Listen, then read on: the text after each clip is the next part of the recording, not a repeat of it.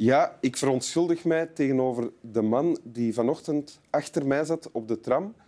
Uh, en die zat te hoesten. Ik heb mij omgedraaid naar u en u een vuile, lelijke blik toegeworpen. Dat was omdat ik in paniek was, omdat ik overal uh, corona-stukjes zag rondvliegen in, in, voor mijn geestesoog, terwijl u wel een mondmasker op had. Maar ik werd bang van dat gehoest. En de volgende keer dat ik u hoorde hoesten, nadat ik naar u had gekeken, hoorde ik het gehoest van achter in de tram. Dus u hebt zich uh, speciaal door, voor mij of door mijn lelijke blik als een paria helemaal achter, achter in de tram gezet. En ik voelde mij instant schuldig dat ik uh, zo lelijk naar u had gekeken. Dus sorry daarvoor en kom, blijf de volgende keer lekker zitten hoesten. Zelfs zonder mondmasker. Ik zal u nooit nog het gevoel geven dat u een paria bent. Oeh, voilà. Dat is uh, off my chest. In winteruur is het natuurlijk niet gebruikelijk dat ik zelf lange monologen afsteek waarin ik mijn rijke zielenleven prijsgeef. Jammer genoeg misschien, want dat is ook uh, heel interessant. Maar we hebben altijd een gast en die moet ook altijd van alles vertellen. Er heeft een tekst bij, bla bla bla. En vandaag is dat, welkom in Winteruur, Meskerem Mees. Dag Wim. Hallo. Um, je bent 21 jaar, mm een van de jongere gasten in Winteruur. En je bent muzikant, singer-songwriter. Ja. En in die hoedanigheid heb je ook Hummels Rock Rally gewonnen. Mm -hmm. De laatste aflevering, de corona-aflevering. Um, en daar heb ik ook jouw muziek leren kennen. Ik vond het fantastisch. Dank je wel. En normaal gezien zou je nu ook, of nu, nu nog niet, nee, binnenkort uh, op tournee gaan. En of dat zal lukken of niet, dat is nog niet duidelijk. Maar de kans is groter dat het niet zal lukken dan wel, denk ik. Ik vrees er een beetje voor. Ja. Um, en je hebt een... Ah ja, misschien nog zeggen, je studeerde tot voor kort. Ja. Uh, docent muziek. Mm -hmm. Maar daarmee ben je gestopt. Ja, om dan fulltime muziek te maken. Ja, en overal te gaan optreden. Ja, totdat corona kwam. Hè. ja. Maar ja, gestopt is gestopt. Hè? Ja, ja, voilà. Wil je voorlezen wat je hebt meegebracht? Ja. Um, het heet Last Thoughts on Woody Guthrie. Ja. Het is geschreven door Bob Dylan. You can't hear your name and you can't see your face. You gotta look some other place. And where do you look for this hope that you're seeking? Where do you look for this lamp that's a burning? Where do you look for this oil well gushing?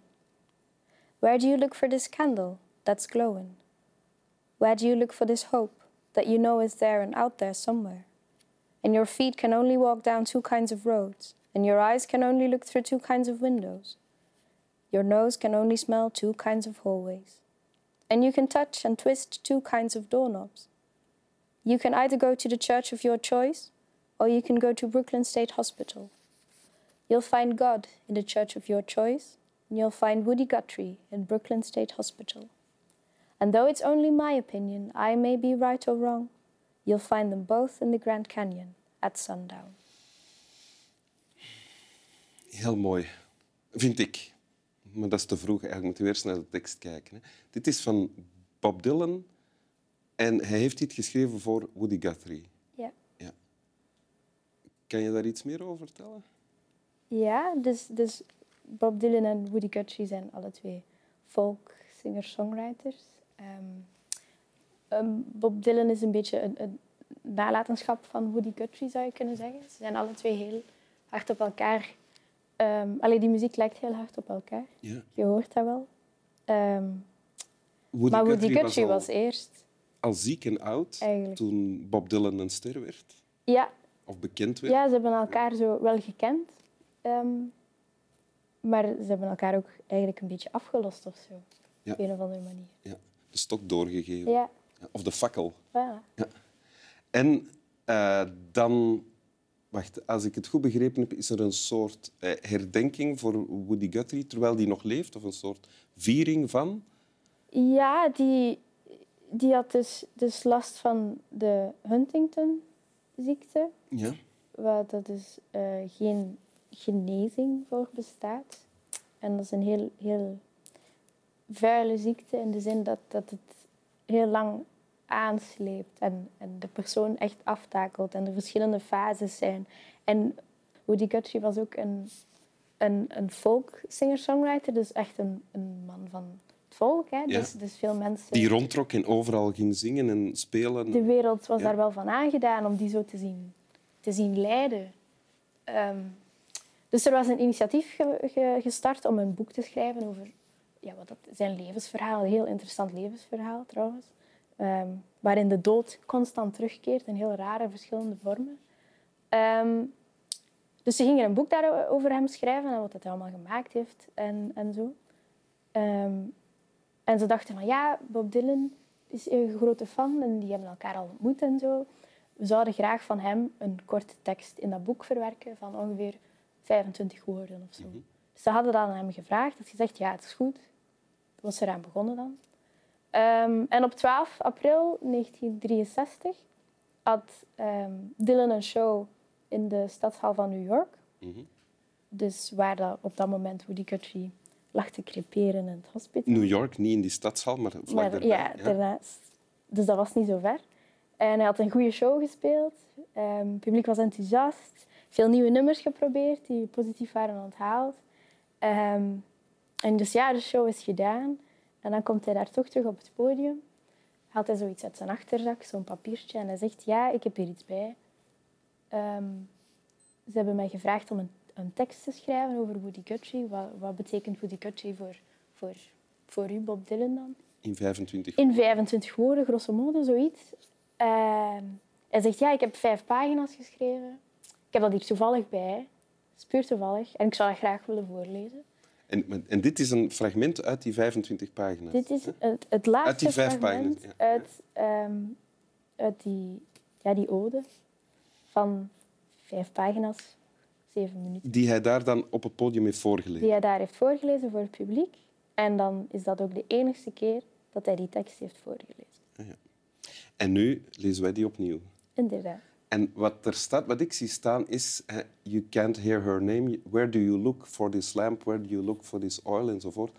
Eh, als, je, als het moeilijk is, als er wanhoop is, als er gebrek aan hoop is en leven, waar zoek je dan, waar vind je dan iets dat u opnieuw hoop geeft? Ja, Ja. daar gaat het eigenlijk over. En dan, dan vertelt hij eerst over dat, dat de mens het nodig heeft, hoop. Omdat leven geen cadeau is, eigenlijk, om het zo cru te stellen. Het is lastig en moeilijk en je hebt iets nodig dat je daardoor doorhaalt. En dan vertelt hij eerst over waar dat je het niet moet gaan zoeken. Plaatsen zoals casino's en in gezelschap van mensen die niet echt van je houden of zo. Mhm. En dan gaat hij verder over waar andere mensen het mogelijk zouden kunnen vinden. En dat is dan vaak in religie of zo. Ehm, en dan trekt hij die lijn tussen religie en Woody Guthrie. En hij stelt... You'll find God in the church of your choice. Ja. And you'll find Woody Guthrie in Brooklyn State Hospital. ja. Want je hebt eigenlijk twee keuzes. Hè. Je kan ofwel naar de kerk gaan, ofwel naar Brooklyn State Hospital. Daar ligt Woody Guthrie. En dat is de belichaming van hoop voor mij. Ja. Voor Bob Dylan dan. Ja. En is het dan ook voor jou?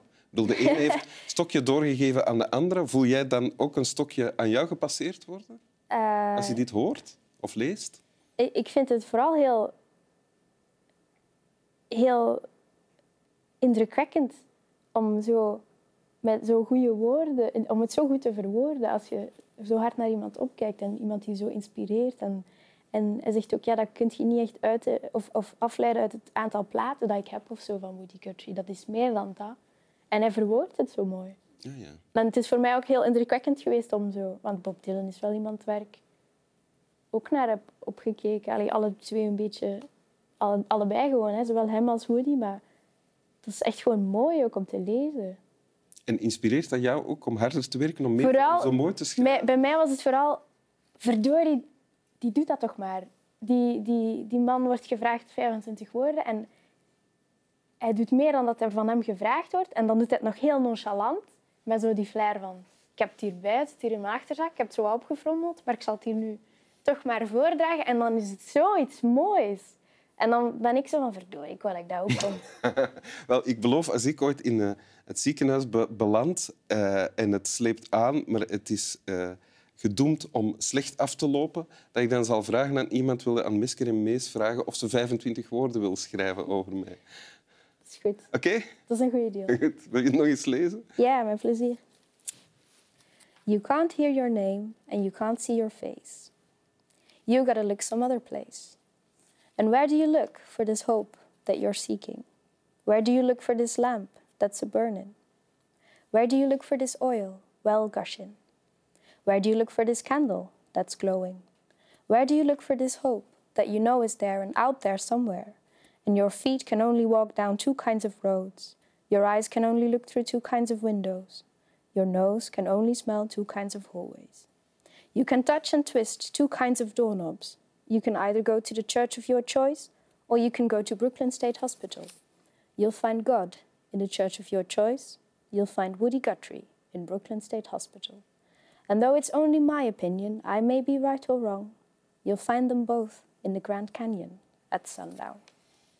Dank u. Graag gedaan. Slaap wel. En dan hebben we het nog niet over de Grand Canyon gehad nu. Nee. Nee? Het is veel, hè? Ik weet het. Maar het is ook zo interessant. Ik wil alles vertellen. Heb ik al eens verteld dat ik daar eh, een aardbeving heb meegemaakt? Ik geloof het. Ik geloof het graag. Ja, dat is echt waar.